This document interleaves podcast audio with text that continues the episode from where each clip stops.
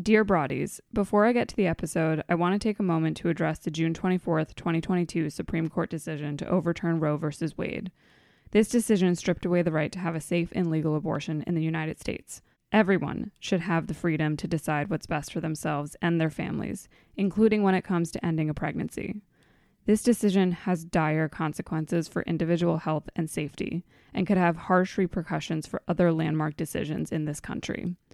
Restricting access to comprehensive reproductive care, including abortion, threatens the health and independence of all Americans and people who live in America.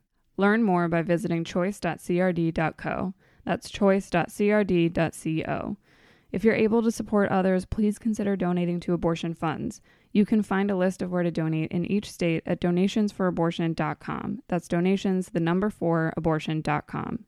I have personally started donating to states where trigger laws go into effect immediately. Remember, even if you can only spend one dollar or five dollars, that helps.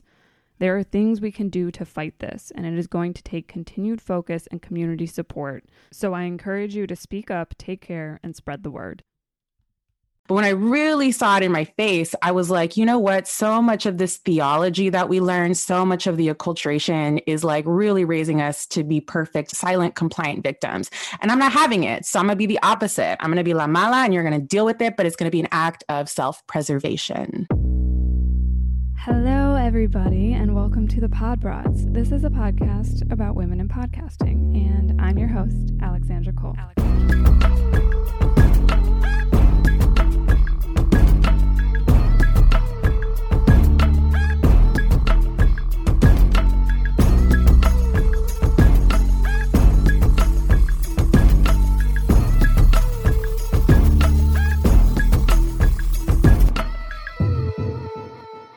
Hello, my dear listeners. Thank you so much for joining me this week. I hope your past week has been going okay. I know on Monday, April eleventh, twenty twenty-one, we awoke to some very upsetting news that a Minnesota police officer killed a young Black man named Daunte Wright during a traffic stop. I just really wanted to hold some space to acknowledge what happened and also make sure that you've heard about it, to provide a couple of resources for how you might be able to help. I know that Holistic Heaux on Instagram has been in contact with his girlfriend and is disseminating information on how to directly donate to her and provide items for their son. I've included a link to that post in the show notes where you can get all that information. If you're listening to this and you know some other places we should be looking out for specifically for Daunte and his family, please feel free to share and send that my way, and I'll happily share via Instagram and a future newsletter. What happened is a continued reminder that even if it might not be as trendy as it was last summer to say Black Lives Matter and to take action to show that Black Lives Matter, doesn't mean that that's not something we should be instilling into our everyday actions up to this point and beyond this point, and until we really start seeing change in this country. So please do just take that with you this week and continuously in the months after. We have a lot of work to do, but we can keep doing it. So just don't let your fire burn out, and make sure to keep supporting each other in this process of this movement. Now, I do want to begin to intro this episode with you, and I'm so, so thrilled to share it, especially during Sexual Assault Awareness Month. Today, I will be speaking with Mala Muñoz, who is a favorite podcaster of mine, the co-host and co-creator of Locatora Radio, a radiophonic novella, and one that archives and centers the lived experience of women and femmes of color. Now, not just a favorite podcaster, but literally one of my favorite people on the internet. She is so much fun to follow, but also speaks some really important shit. So I highly recommend you give her a follow there. We'll definitely talk about that and give handles toward the end of the interview. So just keep a listen out. Now, separate from her podcast work, she is also a writer, teacher of self-defense, and was a state-certified counselor advocate for rape and domestic violence cases for four years in L A. So, first off, I do just want to give a brief content warning for this episode so you know that we will be talking about topics that surround sexual assault and violence, specifically against women, during portions of this conversation. And as many of you who know me from Pod.Draland, Instagram, past episodes of the Pod.Broads, my personal life, et cetera, you can probably already guess why I'm so happy to share this episode during this month. But if this is your very first episode with me, I just want to share that I am a survivor of childhood sexual abuse. And over the last four years, I've really been able to do a lot of healing work and gain a better understanding of how P T S D and other forms of trauma really play a role in the patterns that we build as humans. And ever since I've started speaking out about it publicly, I only feel stronger and more confident and honestly more compassionate with myself. It's one of the reasons I really gravitated to the work that Mala and her co-host Diosa Femme, who will be on next week's episode, are doing. They very proudly express how their work is from a survivor-centered lens. And so you'll hear in this episode about the first time I heard about their work and saw them speak. And also you'll get to hear the story behind Mala's name, which is her stage name. You'll hear about her work as a rape crisis counselor and a self-defense instructor, and also how that informs the work that she does with the podcast, and about the podcast parties Locatora would hold pre-pandemic and how they made those survivor-centered parties.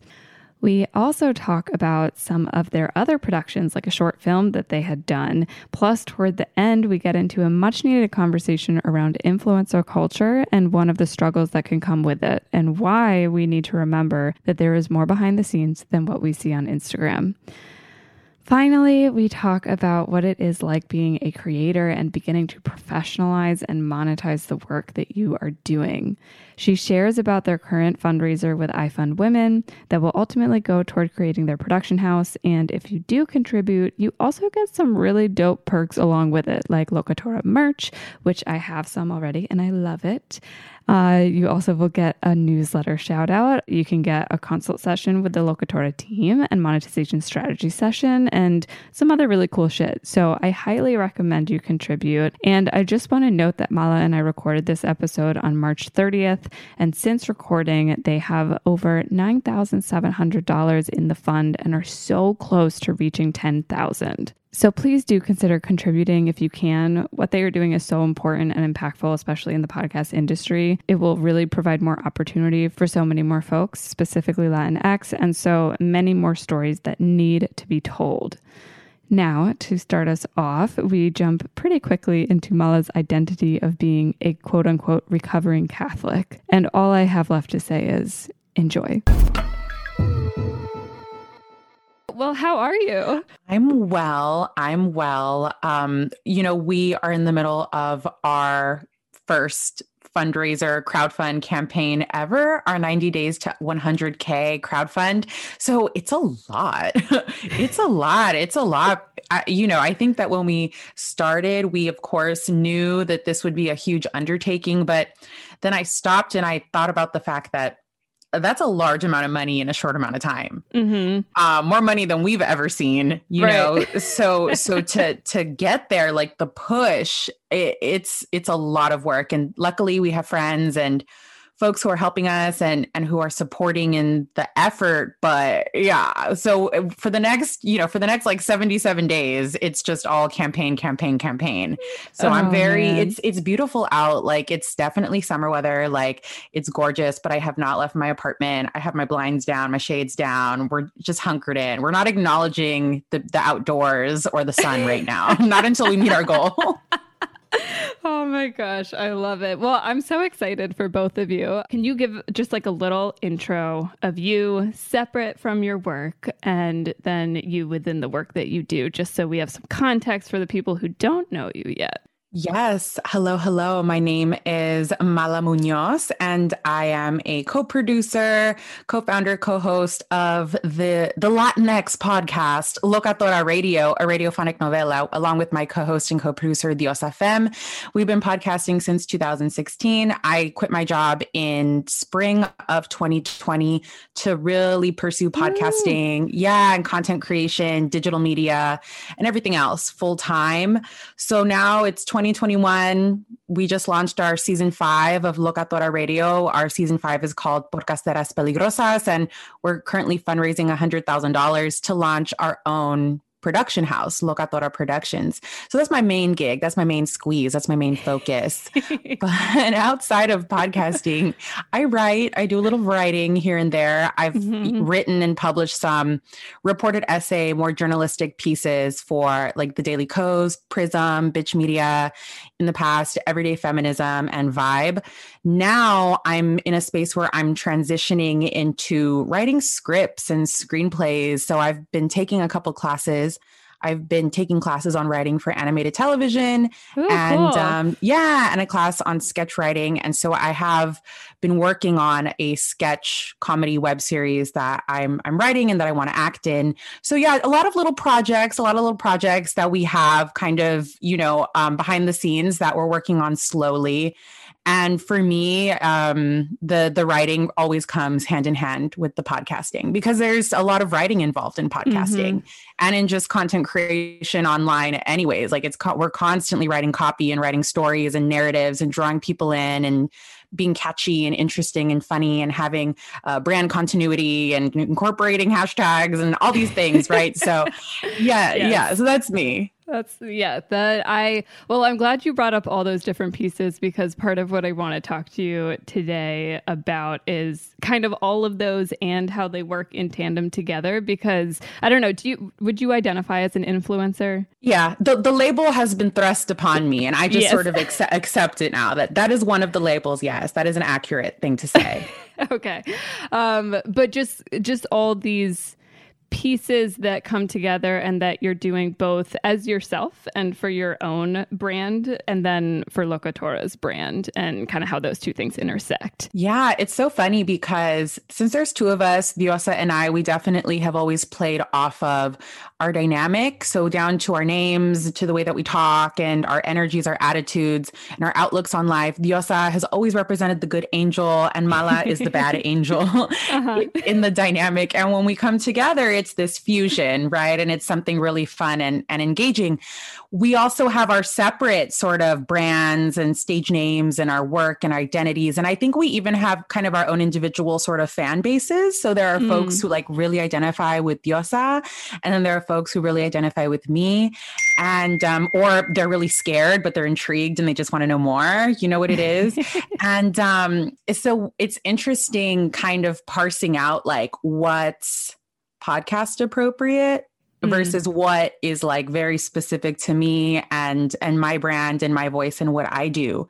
But one of the reasons why we want to launch a production company is so that we don't have to pick and choose. We can say, oh, look, we have an umbrella, we have an infrastructure, we have a company, and all of these disparate parts of ourselves can exist. You know, we can have a podcast that that I host, and then we can have a podcast that Diosa hosts, and then we can have mm-hmm. shows and and and book clubs and things that are very Diosa specific, you know, or we can bring in new talent and create something entirely different than what either of us has to put forward, you know? Mm-hmm. So I think um, the journey has been a lot of like embracing the things that make us individuals, marrying the things that work well together, but also allowing ourselves to cultivate, you know, individually and separately, because the the separate parts, if they're strong enough, they make the whole that much stronger. And I think mm-hmm. we've always believed that, like, let's go off and cultivate our own individual talents and interests, because it's going to make the whole thing stronger.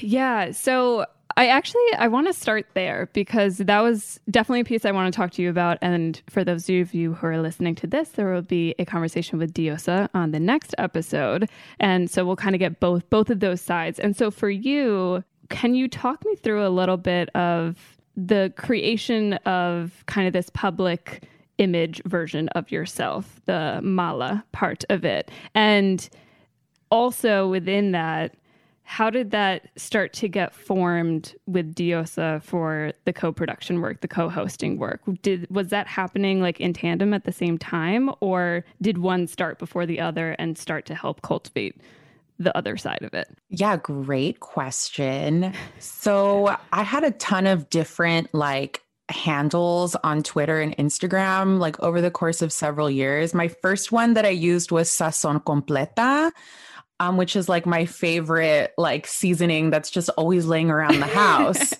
And it's like, oh yeah, the complete seasonings. I, that's perfect. Mm. So Sazón Completa.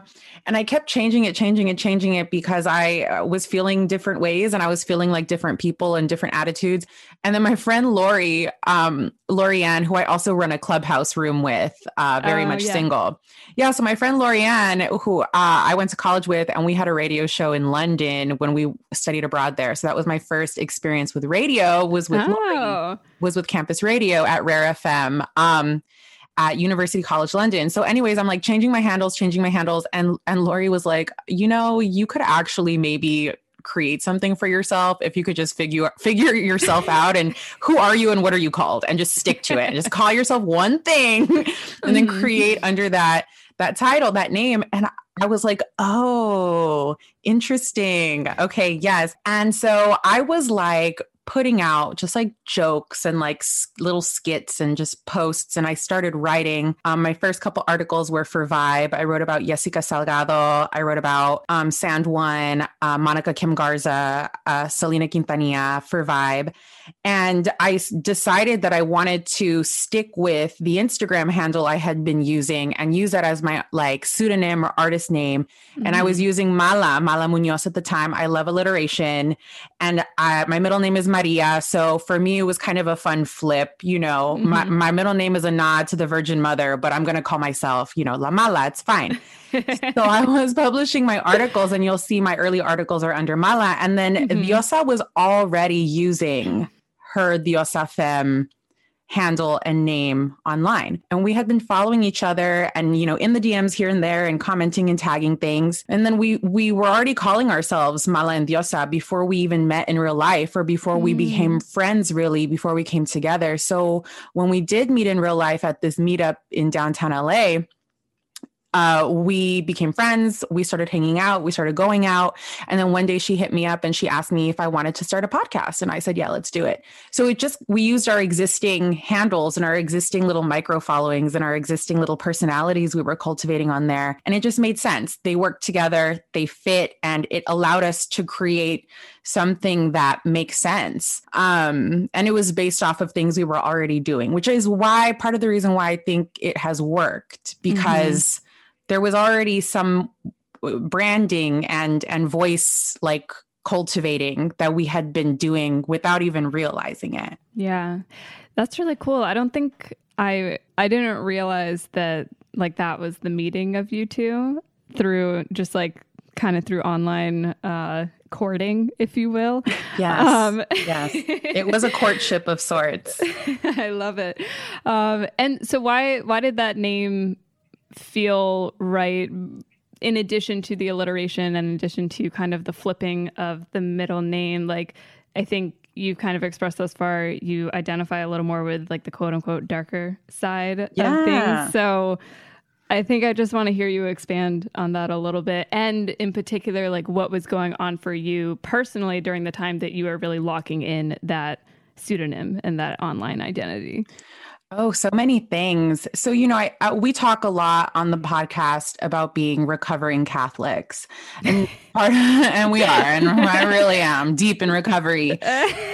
And part of the reason why we talk about that is because we, we each grew up in Latinx Catholic families. My family's Roman Catholic, and the type of Roman Catholic where like in the before times, my grandma Nacha definitely always sat in the front pew at mass. And like, mm-hmm. that is the front pew with the cushions on it. And you don't sit in their seats because that is for the señoras who are really about the shit. You know what I mean? Yeah. My mom is a career Catholic school teacher. She has been teaching for like, I want to say like twenty years now, oh, eighteen wow. years. Yeah. And she still teaches at a Catholic school. I was raised in the church and I did the church choir and, you know, mass three times a week. And I've done all my sacraments except for like death, marriage, and holy orders. Like we're in this shit, you know? So yeah. for me, there's a lot of underlying symbolism when it comes to, you know, the notion of what is a good woman. Mm-hmm. Um, and especially in like Latinx communities, there is a lot of emphasis on being like a good woman and, and, you know, uh, mala mujer is not like a positive thing. And um, there's a lot of conversation in our learning and in our theology and stuff about the virgin whore dichotomy. And mm-hmm. if you're not virginal and pure, then you're a diabla, you're the devil, you're horrible. And and there was just so much of that. And it was very binary, the my sort of uh, socialization into gender and into womanhood vis-a-vis family, vis-a-vis culture, vis-a-vis experience, and uh, of course, vis-a-vis the church. Mm-hmm. And I just never liked it. It just never sat well with me. It always was like icky to me. And so I was just the type of kid who, instead of Uh, conforming, I I rebelled and in the opposite direction. My poor parents, I was definitely that kid like in the eighth grade and stuff that I was getting in trouble for making out with my boyfriend all over the place and at the church festival. Because, you know, every Catholic school, they're, they're connected to a church, and usually right. the church will put on a festival to like raise funds.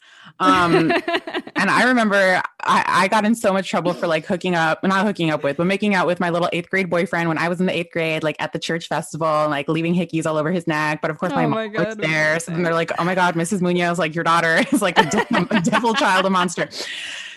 So you know that was me, and then um, my genesis, my origin. But then when I was an adult, after I graduated from college, I started working at this rape crisis center, mm-hmm. and for me, I really saw in my face in such real ways, like. The way that women are demonized and villainized and blamed and criminalized for simply seeking out help or trying to defend themselves or trying to get away from really horrific acts of abuse and violence. I was working with survivors of domestic violence and sex trafficking and sexual assault.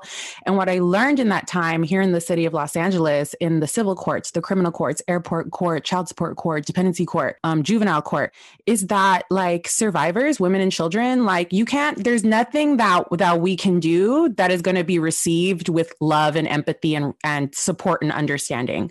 You can yeah. be the most virginal, um, pure, God-fearing, rule-abiding, law-abiding, tax-paying uh, citizen individual and and still be treated like absolute shit, especially if you've been abused and especially if you try and report the abuse and especially if you mm-hmm. seek out help, especially if you defend yourself. So I, I I was in this field in the court system um, uh, through a nonprofit for, for four years and working with clients and going to court with clients to help my clients get restraining orders, to help them testify in criminal hearings, you know, against their their attackers in gang rape, uh, a gang rape case that I worked on, for example, like mm. pedophiles, like all this shit, right? Right. And the thing that I learned, the takeaway is that like there's... like nothing that you can do to be the right or appropriate or the, the the sympathetic victim. And I think that really changed something in me. I was already very hesitant about the patriarchy and about the systems mm-hmm. we live in. But when I really saw it in my face, I was like, you know what? So much of this theology that we learn, so much of the acculturation is like really raising us to be perfect, silent, compliant victims. And I'm not having it. So I'm going to be the opposite. I'm going to be la mala and you're going to deal with it, but it's going to be an act of self-preservation. Mm-hmm. I love that. I have to say, because when I, you know, first heard about you and Diosa Locatora Radio uh, was at Work It, and that was, you know, closing in on the end of two thousand nineteen. And around that time, I was like, finally dealing full force with like my own history with sexual abuse and just like going through like full on P T S D, just like all, all that fun stuff. And I remember hearing you talk about your work at the crisis center and just how it will, both of you come from like a very survivor centered approach to the work that you're doing, even with the podcast and other things that you work on, like your writing. And I was just like, I love you. And this is great. And I am totally here for it. Cause I really resonate with that piece of just the ability to just say, fuck you. And like what you want to say and using your platform to not censor yourself, which is what we're so often told to do in all these spaces, um, and which just contributes to the violence even more. I just, I just really resonated with it. And I love that that's your focus when you're doing this work. So I just want to make sure you know that. Um, Thank you. And Thank yeah, you. Yeah. I also, I have to ask because you you also taught self-defense classes, mm-hmm. right? Can you tell me a little bit about that? Yeah. So I used to work at a, uh, in my advocacy work, I was employed by a local rape crisis center, one of the largest in the nation. Um, and one of the first rape crisis hotlines in the country was founded here in Los Angeles by La Ka. Um, which then later grew into a large, into a, a, a mid-sized nonprofit that offers um, twenty-four seven emergency response and advocacy services to survivors throughout L A City and L A County. So that's where I was working. And with them, they had a women's and children's self-defense program. So I was trained in um, facilitating classes with women and children, with youth, and also um, a few classes through U N Women for survivors who are deaf and blind. Mm. And uh, what those classes are mostly about is recognizing the sort of what we would call weapons of opportunity on the body that we all carry with us, as opposed to relying on things like pepper spray or tasers or weapons that so often are at the bottom of the bag, at the bottom of the purse, in the glove compartment of the car, are hard to get to, require specific training to properly use those things themselves, you know, because any yeah. weapon that you're using can be taken away and used against you, kind of a thing. So the self-defense classes were all about, like, what are the weak spots on a potential attacker's body? And every attacker, regardless of gender, is going to have the same weak spots because we have the same soft tissue. It's the eyes, it's the nose, it's the throat, it's the groin, right? Yeah. So really um, teaching folks where to target an attacker's super vulnerable spot, no matter how tall you are or whether you're in a wheelchair or whether, you know, you're a child or what have you.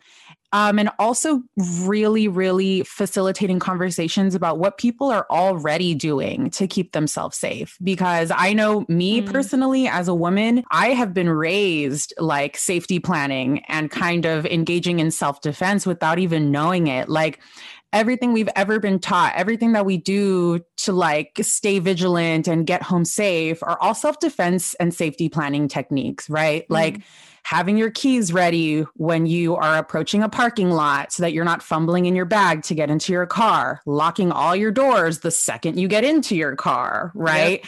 Um, calling somebody when you're walking home or when someone is looking at you weird and having a witness via telephone, right? Because mm-hmm. uh, if somebody hears something, they're a legal witness to things or they can call the police. Right. Um, you know, there are people who have safety plans to uh, pump gas, because gas stations are a place where people get attacked. Parking lots are a place where people get attacked. Bathrooms are a place where people get attacked. Your own home, you know? So what I, I would do in most of my classes is have a significant amount of time dedicated to a knowledge share. Like, let's share with each other what we're already doing. Because if you're already doing it, there's a reason. Um, if you if you do this more than once, tell us why. And, and, and does it work for you? What are we not thinking of? What are other techniques we haven't considered? So yeah, that's that was in the before times. That was yeah. the, the self-defense program. Hey friends, just a brief pause from this conversation so I can tell you about The Wave podcasting. The Wave is a company that helps women grow their podcasts so they can build an audience and get paid. They offer educational resources and a digital community, of which I am a part of, and I've gotten to meet some pretty dope women and get some great tips along the way. Plus, the founder, Lauren Popish, is a huge reason I've been able to start this podcast. She helped me find the perfect recording equipment for my setup and just get really comfortable with jumping in for the first time. And here's what's cool. They have a free mini guide that will help you kickstart your podcast growth strategy that you can download today by going to the show notes to find the link to their website. And when you're ready, you can purchase the complete guide to podcasting and use my code Pod.Draland, P O D D R A L A N D ten to get ten percent off the total cost. So ladies, come podcast. Kind of related to that, and what I wanted to ask you about, part of your conversation when you were at Work It was this talk about creating a survivor-centered nightlife. And I always remember that piece of the conversation because it was, at the time, something I had never thought of, like thought could exist. And so for you and Diosa, when you were planning these, because you would have like podcast parties and events and things like that, what does this survivor-centered nightlife event look like? How does the framing of it change from what we might be used to? Yeah. So I think it, there are simple things that we did to try and set the temperature and set the tone to inform the attendees and the party goers that that's what we were doing, that this was mm-hmm. survivor centered and we were not going to tolerate, you know, groping and harassment and violence.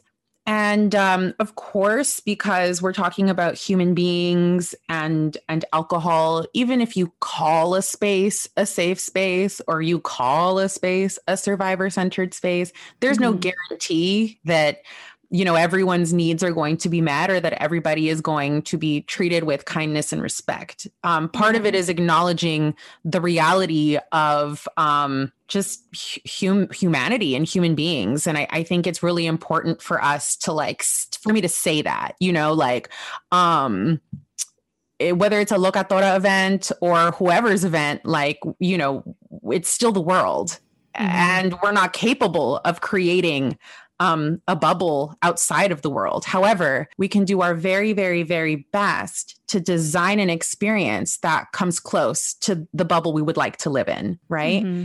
Um, with our very human and economic limitations, because you, you know, we can think about things like safety. Um, everything costs money. Yeah. Safety costs money. You know, mm-hmm. safety costs a lot of fucking money, mm-hmm. and um, and and and protecting yourself and others can cost money too. So what we did in lieu of having money is we created um, sort of like not rules, but like our expectations for our party, right? Everything from like the flyer and the language that we used and how we advertised it. We used to throw these podcast parties, Locatora Live, a podcast party. And it was always about, you know, we are using podcasting and perreo for world peace, uh, sh- com- you know, uh, show up, show out, and smash the patriarchy. Like from the beginning, the language on the flyer lets you know what type of event it is. And I think you have to tell people what type of event you're throwing, because mm-hmm. people are le- looking for specific experiences. And if you tell them, you know, this is misogyny central, then the people looking for misogyny central are going to show up to your event because that's what you're advertising. So we started with the advertising. We're advertising this anti-patriarchal space where we're also going to have fun. And then at our podcast parties, in the party itself, we would, I don't remember off the top of my head, but we wrote this sort of like manifesto and we would mm-hmm. deliver it on stage, like while we're hosting our own party. And it was basically like, you know, femmes to the front, like don't touch anyone without their consent. Like if you need help, like come tell us or someone on our team. And, you know, we're going to make sure that you're comfortable. Right. So we like gave people ground rules, but it was like rhymey and sing-songy and fun. We gave people ground rules while also giving folks like options if they needed something, like if something bad were to happen and they needed to come talk to somebody about it, like they could come seek us out. Right. Mm-hmm. So those were some of the things that we did, you know, and also we, uh, we did our best to hire security. Um, that is tricky too, because mm-hmm. security guards are just people in right. uniforms yeah, who also don't have tons of power or authority to really do anything about anything. Yeah. Like, you know, when shit goes off, like whether it's security at a store or security at an event, um, again, limitations. But, right. what we, but what we had the power to do was to use our voices again and to set a tone and to set a temperature. Mm-hmm. And so that's what we did in our in our live events. Yeah. Yeah. I'm glad you bring up that piece, just the humanity piece, because I think, you know, on one side, it can feel a little discouraging. Um, but on the other end, I'm like, okay, but if we're creating more spaces where the power dynamic is flipped, then that puts, you know, perpetrators in the minority versus the majority. And that's yeah. the best we can do. And I think that that's something that like we can make movement toward. Mm-hmm. And you know, the money piece is really, because uh, money is power. And so that's an ongoing battle. But I don't know. I, I think I try to remain optimistic when I can, when I'm not in like spiral mode, but optimistic about like, okay, we're never going to fully get rid of these people, but we can at least push them to be in the minority and be able to like reward and uh, support the people who aren't harming people. Yeah. Um, and when they're in a power position, especially. So That's really helpful. I, yeah, I was always really curious to hear a little bit more about like how you were able to do that. And I think just having the framework there lets people know like something that's so maybe seemingly small, like just stating the obvious of the expectations of the party can make a big difference. Yeah, even things like at a party, music is everything. And I think we we sometimes forget the power of music, but really music is magic and it is powerful and it's a learning tool and it fires off all these neurons in your head at the same time. So when you're listening to things, you're also learning and internalizing. And we always, always, always have D Js who are women of color. So D J Zuri um, and D J Sizzle Fantastic Um, mm. have D J'd all of our parties. And we just know, like, even down to the music, even down to the the vibes, like we are trying to really center specific artists and creatives who get it, who mm-hmm. are on the same page and who also want to have like a fun, femme-centered, survivor-centered experience. So whether or not we give them those explicit instructions, like it comes yeah. out in the music that they play. You know? Yeah, that's a good point. Um, okay, so I, I want to not backtrack, but go back to a piece that you mentioned about your mom real quick, because also on your most recent episode, which will probably shift a little when this comes out, but a recent episode where you're talking about the ninety days to one hundred thousand, um, the crowdfunding, you talk about the lingerie shoot that you and Diosa did for season five, which is so dope. Thank you. Um, you're welcome. And I, I always think of a Twyla Dang's tweet about the way you, you two promo. She's always like, they know how to do promo like videos. And I was like, yes, I totally agree. Um, but I'm, I'm thinking about the part where, you know, you were you and Diosa were talking about your each of your mother's reactions to the lingerie shoot and how your mom wasn't like, I, I won't say like totally not for it, but she was kind of more of the side of, okay, but what's the vision? Like, yeah. why, why is this the choice? Right. And so I I am curious also because you mentioned, you know, the work that she does and how uh completely, uh, I guess, a little antagonistic your uh, social identity is yes. in in that space. Like, how how is the work that you're doing with Locatora and all the other things that you do, either in tandem or separate from that, impacted your relationship with your mom? And has anything surprised you by how that maybe has changed throughout the last four years? Yeah, my mother, I mean, you know, my mother is extremely supportive um, of everything that I do,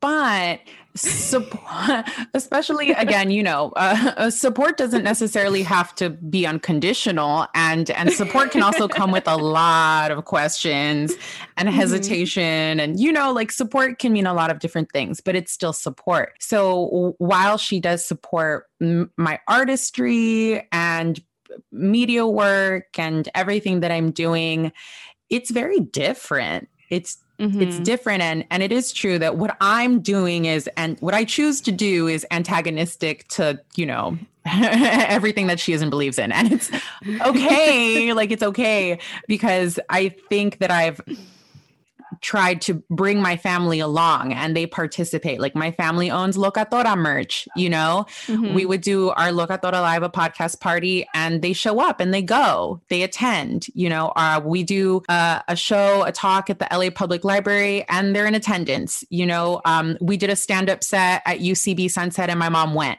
I was talking about hmm. sex and hooking up and, and all these things. Um, but she was there and she was laughing. And what's funny is because she might not agree with it, but she'll give it to me straight. I'll be like, Mom, was I really funny? She'll be like, you know, I wouldn't laugh if you weren't. She's like, I wouldn't be laughing if you weren't, if you didn't say something funny. So it had to be funny. So she can, uh, she can appreciate a well-crafted joke.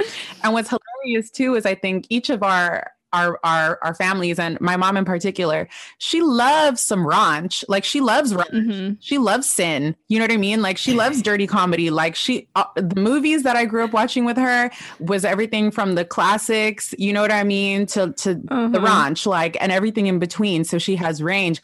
So I know she can appreciate it. I know that she can appreciate camp. I know she can appreciate a dirty joke, because I grew, I, I know, cause I was, a pre- that's where I got my appreciation for some of this stuff, from comedy. comedy is through my mom's sense of humor, but it's mm-hmm. different when it's your own child now um, exactly. doing it.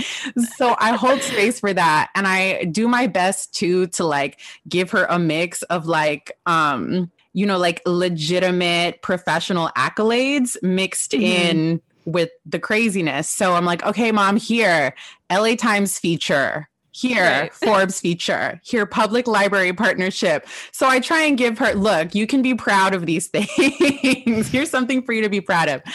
Um, it's been cool. It's been cool. Yeah. Well, and it's funny you bring up that part about like mixing it in with the quote unquote more professional pieces, because I think something I really appreciate about the work both you and Diosa do is you're both super like comfortable in your feminine skin, you know, like in the way that you express yourself. And a lot of those things can often be judged as not intellectual or like smart or, you know, all that like stupid stereotypical stuff. And so that's always something I've really appreciated about the way that you two not just style yourselves, but just the way the whole brand is cultivated. Like, also on that episode, you you said something about you're both not like writing a thesis on each episode. Right. You're talking about your personal experience and then also the observations you have with the knowledge that you have. But maybe you don't know every single thing, but it's fifty minutes on a podcast episode. You're not going into a thesis level discussion of it. But that doesn't mean that you can't have the fun and kind of like colloquial way of talking about something while also dissecting it in a really intellectual manner. And so have, did you see anyone really doing that when you started Locatora? Because I feel like I don't see a lot of people do what you two do in the way of branding and how you talk about stuff. Oh, well, thank you. You're welcome. You know, I think some of the inspo podcasts that came before, that came before us, mm-hmm. there were a couple of Latinx podcasts and and podcasts by Black women that were like really in the space before we started in two thousand sixteen. So I can think of like, for example, you know, Café con Chisme with uh, Yasmin and Sebastian, with Yaz and Seb, who are siblings. They uh, were podcasting before we officially launched Locatora Radio. And as siblings, you know, Yaz is like very hyper femme, um, very Chicana in her expression and in her style. And she's tatted up and she's done modeling for like in the sort of lowrider Chicano world. And it's mm-hmm. a very specific femme, femme aesthetic that she embodies, you know. And then Seb is uh, non-binary and they both identify as Chicanx. And uh, Seb is actually a doctor, a professor mm. at Emory University, I want to say.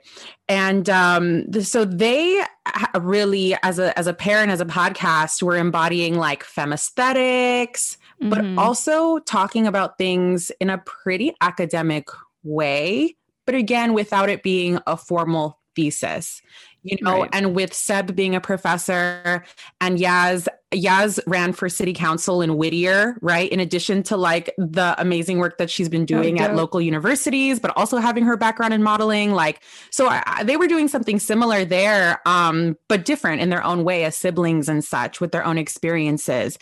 And mm-hmm. I also would say Radio Menea, not necessarily embodying the femme aesthetics the way that we have, but in the way that they talk about music. So taking popular music, popular songs, and giving it that sort of like journalistic approach, because they each um, work in journalism, or at least did at the time when they started.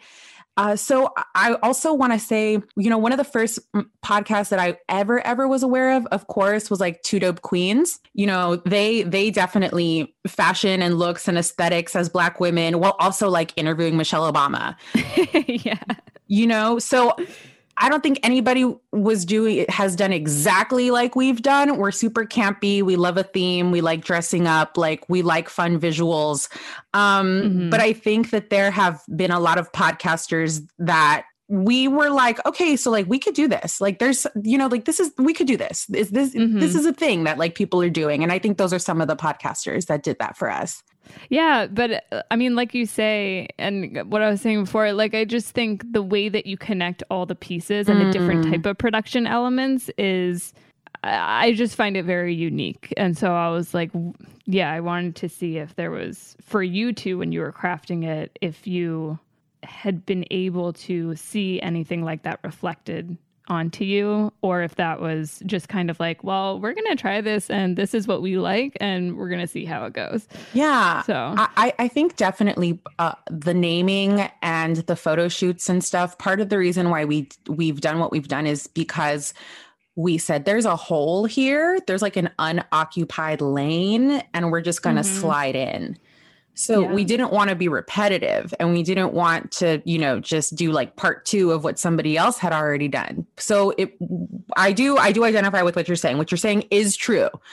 Uh, we, we, we created the brand and the show that we did because it didn't exist yet. And we wanted mm-hmm. to be the ones to make it. And that's part of the reason why we continue with like our short films and our, our video work, because yeah. we, we like to be well-rounded. And so for us, like the audio is amazing. The photos are amazing. The writing is amazing. Let's also bring in film and video to round it out. Oh, well, I'm so glad you brought that up. Cause I was, I really wanted to ask you about Locatora Anonymous. Yeah. Uh, yeah.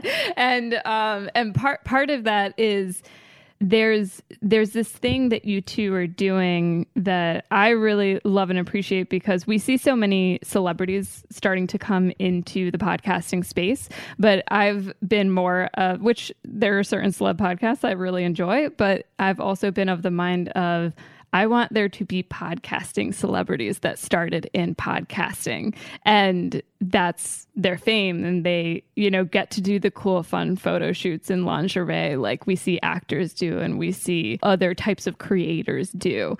Um, and so that's that's something I see developing with everything that you two are doing, and which I really love. But before I jump in, can you say a little bit about what Loquitas Anonymous is? is. Yes. Loquitas Anonymous is a short story and a short film.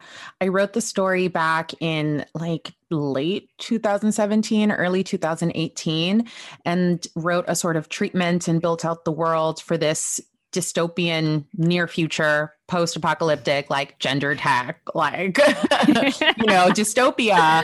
Um, and so I wrote this and I shared it with, with Diosa, and I was like, I think that we could be characters within this story, and our friends can be characters within this story. And I think if we reached out to like different Latinx small businesses and artists, um, we could get the thing made and create a short film. And that's exactly what we did. So we hit up a lot of different um, Latinx small businesses. So like Belladonna, um, mm-hmm. Della Luna Designs, La Guelaguetza, which is not a small business. It's a, like a major restaurant here on Olympic, a Oaxacan restaurant, which is actually La Guelaguetza is this famous Oaxacan restaurant here on Olympic. And they are owned and operated and run by the Super Mamas podcast. Oh, cool. So those podcasters um, are, are L A like business owner royalty, a Oaxacan family. And so in addition to being like podcast O Gs, they're like restaurateurs. Um, so fun okay, fact for cool. those who don't know, um, also behind I Heart Micheladas, that's also them, I Heart Miches. So, and so La Guelaguetza, they donated like tons of food so that we could feed our cast and crew. And, um, uh, the, uh, uh, nail salon in Whittier let us use their space like on a Sunday when they weren't open so we could film. And, um, Uh, Chava, also known as Jose Salvador Sanchez, and Michelle Moro, who are a married couple, but also Team um. Locatora, they um, have helped us make so many of our videos um, and promo material. And, you know, we cast Vanessa Romo, who is a supermodel, literally. Vanessa Romo is in Loquitas Anonymous, and uh, Jen Torres, Jen from the Block, who's also an emerging model, uh, Crisol, who is a singer-songwriter, you know, um, uh, Zuri, who is one uh, a D J and who has D J'd for us. Um, my sister, my actual like biological sister, is in it. You know, so many really cool um, creators and creatives in the L A area. And mm-hmm. um, we put it together, and we then threw Locatora Live, a podcast party, which is where we premiered our short film. And we would love to turn it into something bigger and continue filming it and grow out the story. I would love for Loquitas Anonymous to be a graphic novel. So, oh yeah. Yeah. You know, so all of that to say, like, we're, we're raising a hundred thousand dollars for Locatora Productions so we can continue, you know, like to work on some of these things that, that we've begun to put out into the world. Yeah, definitely. Well, and something about that, that short that I loved. Well, actually, there were there were a couple moments. That, there's this moment of silent dialogue between uh, two two of the women in it, and they're like e- expressing the drama that's going on without actually saying it. And it's the comedic timing is just perfect. And then there's male gaze enforcers, which I was just like dying at. Um, but I w- what what made you choose? And we're going back to kind of this this conversation around like ultra femme uh, and. and the power that is in that, mm-hmm. and especially when it comes to smashing the patriarchy.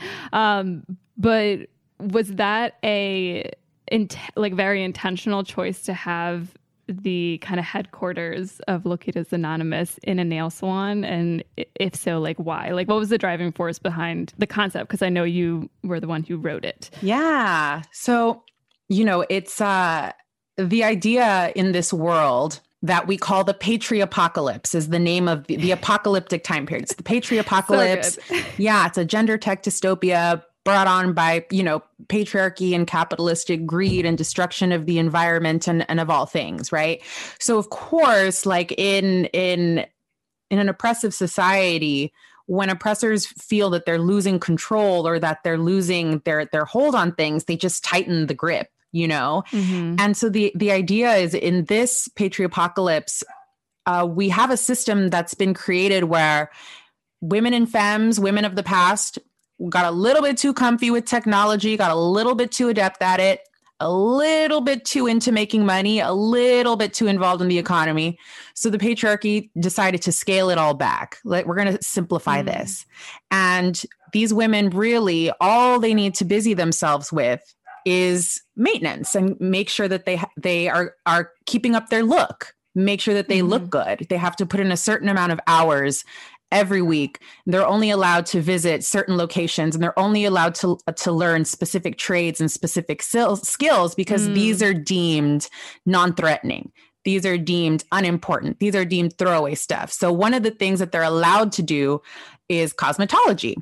Uh, mm-hmm. And the idea being, you know, in this world, they're super made up and they're super glam and they're pink, but it's sort of a uniform. It's like a requirement, and they get really good at it. And they get so good that they learn how to insert like covert technology, like into their nails vis-a-vis a chip, right?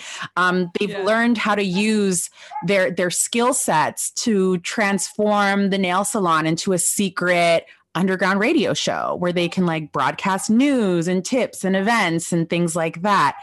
Um, and the idea being that under the Comadre nail salon, there is a secret radio station where they broadcast Loquitas Anonymous. But of course, they're not supposed to have access to this technology. So they have to work with, um, you know, folks who are off the grid, who can smuggle in, you know, uh, uh, all the tech you might need to broadcast a radio show. And you have always these male gaze enforcers, you know, who mm-hmm. you only see from like the mouth down, and yeah. whose job is to make sure that the bitches are in line and that the bitches are keeping up their maintenance and that they're behaving and they're on their way to their appointments and that they are pleasing to the male gaze. So of course we, we, we want to know what happens next. At the end of Loquitas Anonymous, these male gaze enforcers, they show up at the Comadre nail salon. Um, something is up. One of the bitches is missing. One of the bitches is not in time for roll call. So what's going to go down? And we're led to believe that the women in the salon attack the male gaze enforcers using all the beauty supplies that they have lying mm-hmm. around them. And, and, and that's where it ends. And so we'd love to build it out so we can, we can share, you know, what, what happens after this? What do they do? Okay. One more important P S A. Here's my challenge for you. Take a screenshot right now of this episode and share on social media with a tag to Pod.Draland and the guest. I want to know that you're listening, and I want to shout you out. Also, Are you signed up for Pod.Draland's email list yet? Because as much as I love social media and connecting through there, I'm also preparing for its demise, and I want to make sure that I stay in touch with you and we have control over our communication. Not only will you get important updates about this show, you'll get recommendations of other women-hosted podcasts, news related to podcasters you love, discounts on my cute-ass merch, and much more. Okay, let's get back into this interview. Okay, I have one more question and then I have three rapid fire before we finish okay. up. But it, it's cool because, and I'm sure this was a part of, you know, the development concept, but I, you're kind of doing that with your actual podcast. Maybe not quite to the uh, extent of the patriarchy, you know, that's happening in the short, but it could lead there. So it's mm-hmm. it's not it's not far off, um, which is always the scary part of dystopian stuff. But I I wonder, you're on season five now, and you mentioned that each season you two kind of pick a theme. And I'm wondering, two-part question, kind of how you've seen the evolution of Locatora since you two have started, and if you could tell us a little bit about this season's theme and why you chose that particular one. Yeah, I think at the beginning, we wanted to be able to cover everything and everyone, you know, mm-hmm. and, and take care of everything and everyone. But over the years, um, putting out audio, engaging with your audience, getting feedback, um, producing events and webinars and workshops and doing talks, we've we've come to sort of streamline like who we are and what we do, you know, and focusing a little bit more and uh, also organizing ourselves. So one way that we've done that is by uh, branching out like away from Instagram. And uh, especially because so much of our individual branding started on Instagram, and the podcast really started as an Instagram page with an R S S feed, right? That's attached to it. But now we have a website, you know, um, we have like a joint bank account. We have mm-hmm. a Patreon. We sell merch that we design. We work with a web designer and with an audio editor, and we have our, our visual team. We have now a team that we work with to help us with brand collaborations and sponsorships and stuff. Mm-hmm. And um, we've learned that we can only do so much, like as individuals. And when you're a creative, like sometimes it's okay to admit when you have areas where you're not quite so strong and proficient. Uh-huh. And it's okay. yeah, totally. It's okay to bring in help and to bring in a team. And so we've sort of focused ourselves in and come to the realization. And we've been talking to each other about this a lot in the past year. And even in the past couple of weeks, even more so, like, coming to the realization that we are a small business and we are a production house.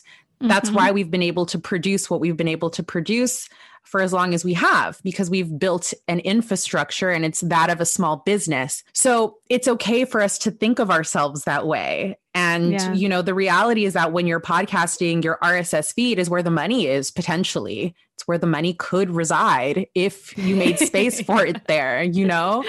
Um, yeah. And that's like not an evil, bad thing. mm-hmm. It's not an evil thing for women yeah. to take their passion project and monetize right. it and grow it and professionalize. It's not bad. Yeah. We almost have to like teach ourselves and remind her it's okay to post more than once a day. No one's gonna mm-hmm. fucking hate you. And if they do, it comes so with the territory, you know? It's yeah. okay to email your like newsletter subscribers more than once a week. Like they're not gonna show up at your house with pitchforks. You know what I mean? Like it's yes, okay I to do. take a risk with the content you put out and the things you say, because I am not an elected official or a librarian or a public school teacher or a healthcare worker or a fucking journalist. I'm a exactly. podcaster, you know? And so almost like you're creatives, you have, we have a platform, we have a responsibility. We don't put bullshit out there. We don't put misinformation out there. We do our best to fact check and have a, a, a diverse um, kind of slate of topics that we cover. But it's also like, you're, uh, we're also like, nobody should be depending on Locatora Radio for their news every day. Like, please, God, don't. Like, please, Lord, don't. Tune in to hear what Mala and Diosa have to say about yeah. X, Y, and Z, but not because your livelihood depends on it, you know? So I think that's been part of it too, is there's a sort of anxiety and a pressure to be perfect and deliver and make sure everybody's happy and cover all the bases and do everything and all the topics and A plus, A plus, A plus, A plus, A plus, because we were good girls in school and we got straight A's and we lived for that shit. We got, oh we took God. all the A P classes. We got into good colleges. We graduated on time. You know oh what I mean? God. Yes, I really do. But it's like, bitch, relax, chill. You're a fucking podcaster. You make content first. It's, and it's not to minimize, because it, it is important right. and it does matter. And this is our businesses and our livelihood. Yeah. But yeah. There's like, there's that balance needed balance. of like giving a fuck, but not giving too much of a fuck, and like having to walk yourself through exactly what you're saying every once in a while when you're getting like too perfectionist about it. one hundred percent. You, I, you, I know that you well. feel me. You yes, hear me. I do. I do. So much, so much. Um, but so, so this season, uh, tell me about the theme and why you landed on that. Yeah. So we, last year, we sort of uh, named that season, you know, Podcasteras, Podcasteras Peligrosas, on the run, you know, wanted for crimes against the patriarchy. And we just loved Podcasteras Peligrosas so much. We wanted to keep using it. And so this mm. almost felt like a, a continuation, like Podcasteras, Podcasteras Peligrosas, um, listen at your own risk. Like, this is very voluntary. This is very optional. Like, this is not a, an assignment. I mean, Locatora has been assigned reading on a number of syllabi at different universities at this point. I will say that. So unless you're Amazing. taking one of those classes, this is not an assignment. It's not a requirement. You do not have to listen. So if you do listen and it, we upset you or you don't like it or you're offended, we want you to know that you tuned in at your own risk. It's on the flyer. Amazing. Yeah. I okay, I have I have one one last question, then I have rapid fire ones, mm-hmm. but I have to ask, just based on what you just said. So, what's been like one of those moments where you've had the type of feedback where it's like, why are you even listening? And like oh. how, how how do you handle that, like, when it comes through?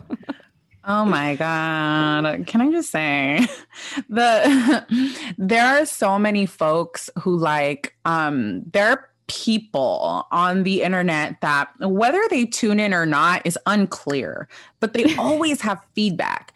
And these are the people who demand the most, mm-hmm. uh, but contribute the least to the project. And and then it, that becomes my question, like, why are you making all these demands of us? We clearly are not providing what you're seeking. And also, we do this shit for free. Uh, this is free. Right. This is very free. Like, it's super free. And you have a lot of demands. And what stresses me out to no end, like, I roll into the next dimension, is when men, like cisgender, heterosexual men, are in the D Ms. I, I showed... Mm-hmm. Diosa one the other day on our campaign, for example, our one hundred, our ninety days to one hundred K. We're trying to raise one hundred thousand dollars on iFundWomen to launch Locatora Productions. So we're posting about it on the Instagram, and some man who like, uh, when have you bought merch? When really have we seen you share anything that we do?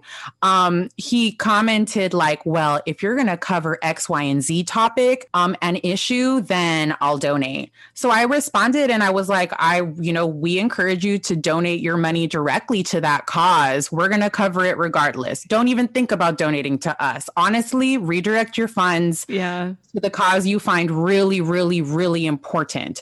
And then I, I was like, this guy looks familiar. And I look at my D Ms, and the only other time that he had engaged with us was to like reply to a story from like a year ago where where he was like, it's so sad to see Latinas like not care about the water crisis in Mexico. Oh my God. On like a completely unrelated story that has nothing to do with anything at all. And I'm like, here's my actual question, is like, what do you want me to do right. about the water crisis in Mexico? I'm a pocha from Los Angeles. I don't even know anyone in Mexico. Like, all of my family is in California. I couldn't couldn't call up a tia in Mexico if I wanted to. I would go down there and have chopped up, fucked up Spanish. I would be more of a burden than who, what am I? So what do you want me to do, sir? And it's interesting too, because now on the monetize, now that we've started monetizing our content, not all of it is monetized. It's very here mm-hmm. and there. It's, it's still a work in progress. What you learn is that, um, content is content. If I'm posting mm-hmm. about homelessness and starving children, then that engagement, those are the numbers that I end up going back and reporting as far as my analytics and impressions for brand deals, because mm-hmm. brands don't give a shit what your content is about. They just want to know the numbers. What are your story mm-hmm. impressions? What are your post impressions? What are your Twitter impressions? So my question is, you know, when you demand that a content creator cover a very sensitive topic, we can do it. We can do it. But why, why the demand in this specific space in isolation when content is content? And if I'm posting about something, that's my content now. And when I post things, I can post about smoking weed and roller skating and it ends up in the L A Times, which happened recently. Like literally, you know what I mean? I, I can post about all the things you want me to post about. I would rather behind the scenes give my money directly to the people in right. need instead of taking someone's trauma and pain and making it my content that I get press and clout and money for. So mm. that's my one big frustration in the co- sort of content creator podcasting space is audiences have a lot of demands, but I think often they're misplaced. I, I hear you. If you want me to do it, I'll fucking do it. But yeah, I think that that's always a good reminder. I I feel like there's there's a line of like, well, I want to publicly know that this is important to you so that because you have that influence, while on the flip side, it's like we also don't always know what people are doing behind the scenes and they might be doing all the things. They're not, we're just not broadcasting it every day. So you get to see all the work I'm doing because that's cool and that's helpful to an extent, but ultimately you just need to be doing it behind the scenes. Otherwise yeah. it doesn't mean anything. Yeah. Um, and guarantee he's not doing shit. So no, no none of them are. Oh man. The, the people who are loudest about that are spending all their time being loud about it. And yeah. That's it. And it's like, look, you want to know how we feel about the water crisis? When we threw um, one of our last Locatora Live podcast parties, you know what we did? We told the bar that they could not carry any of the uh, Constellation brand beers. And it was a fucking uh, drama and mess and disaster for us because bars and venues will let folks throw events and parties so that the bar, the venue makes its money at the bar, mm-hmm. right? Like in L A in particular, a lot of event spaces will allow a party, a crew, whatever to come in and throw a party for free, use the space for free, but because mm-hmm. the venue is making money on the on the bar sales. So while you're in our fucking D Ms being shady boots for no effing reason with no knowledge of what we're doing, we're throwing our huge once a year party and on the phone and really going back and forth and stressing with the venue um, to make them take their money-making product off the shelves. And so that's how we care about the water crisis in Mexico. What else the fuck do you want? You know what I mean? We donate. Yeah. We we we we we collab. We do what we can. But it's it's true what you say, right? Like a lot of things happen behind the scenes. You have no way of knowing just watching on the Instagram where it's like zero point five percent of the whole mm-hmm. picture is on display. It's like it's like less than a percentage point of the of the real thing is what you see on the Instagram feed. Right.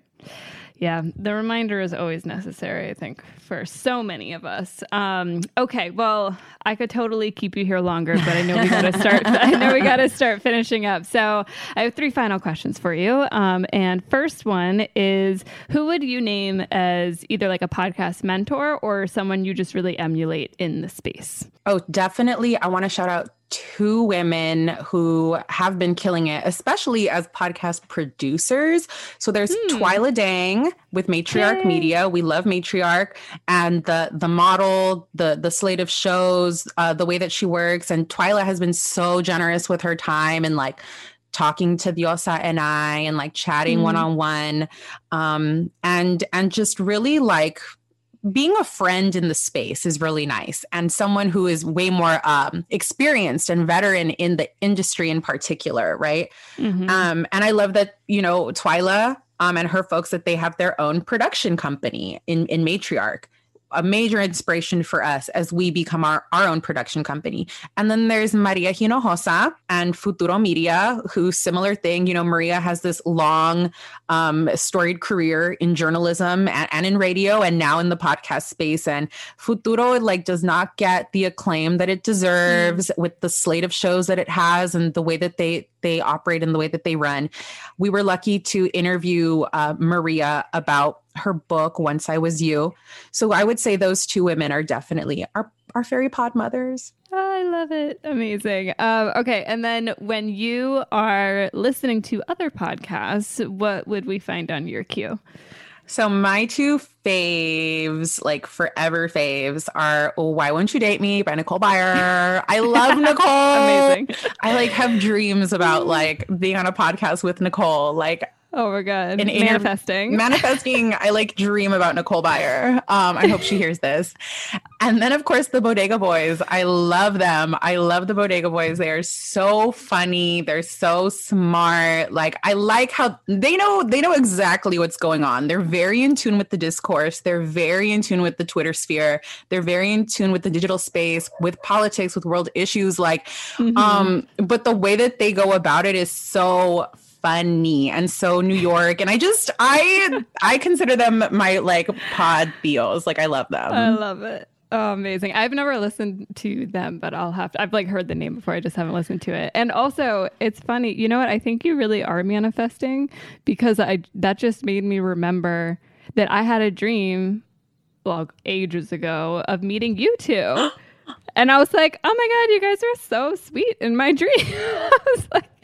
And here we are. Now we're chatting, which is hilarious. But yeah, I was like having oh. dreams about like pat- podcast, like meeting. I think who else did I get to meet? I met Yvette Nicole Brown, who was like on an episode that I really liked. She doesn't have her own podcast, but she was a guest. And I was like, she was a sweetheart also. And then T K Dutez, I also met in a dream. I've met a lot of people in dreams, which is kind of hilarious. This this gives me hope. Thank you for sharing that. Yeah. Yeah, of course. Um, okay, final question is, how can we find you and how can we support everything you're doing, and specifically give us directives to find the crowdfunding link? Yes. So I am Mala Muñoz, and you can find me specifically on Instagram and Twitter at Mala underscore Muñoz. That's M U N O Z. My podcast that I co-host with Diosa Femme is called Locatora Radio. You can tune in across streaming platforms. We have a website, locatora radio dot com. Um, sign up for our newsletter, Besitos, where you get like all of our behind the scenes goodies. We, uh, what? Da, da, da, da. Oh yes, our crowdfund campaign. So we are using a platform called iFundWomen. So we are launching our own production company. We are trying to raise one hundred thousand dollars in ninety days, and we just hit our eight thousand dollars mark today. Hey. Slowly but surely, slowly but surely. Um, yeah. You can hit up ifundwomen.com forward slash projects forward slash locatora dash productions and drop a little contribution, become a funder. Yeah. And I'll put all of that in the show notes so that you can easily click it and go there. Thank you. Yeah, of course. Well, I'm so excited that you spent part of your afternoon, morning. You're in L A. I'm in New York. It's a little different, but I'm glad you spent some time here on the Pod.Broads. It was so nice getting to meet you in person, in real time. Likewise, thank you for having me. Love your work. Love the Pod.Broads. Love Pod.Draland. Love it all. Our original music is produced by Carrie Blue, and everything else is produced by me, myself, and I, Miss Alexandra Cole. And you can follow me on Instagram at Pod.Draland, P O D dot D R A L A N D, or Twitter at Pod.Draland minus the period. And you can find more of what I do on Pod.Draland at w w w dot pod draland dot com, where I recommend women-hosted podcasts and feature indie women podcasters. So I hope to see you there. Feel free to subscribe to the newsletter. You'll get recommendations and updates about this podcast. And finally, make sure to share this episode, tag us in it, like that shit, give us a review. Anything you do helps not just this podcast get more exposure, but also helps these women's voices be heard by way more people. And ultimately, that's our goal. So let's fucking do it.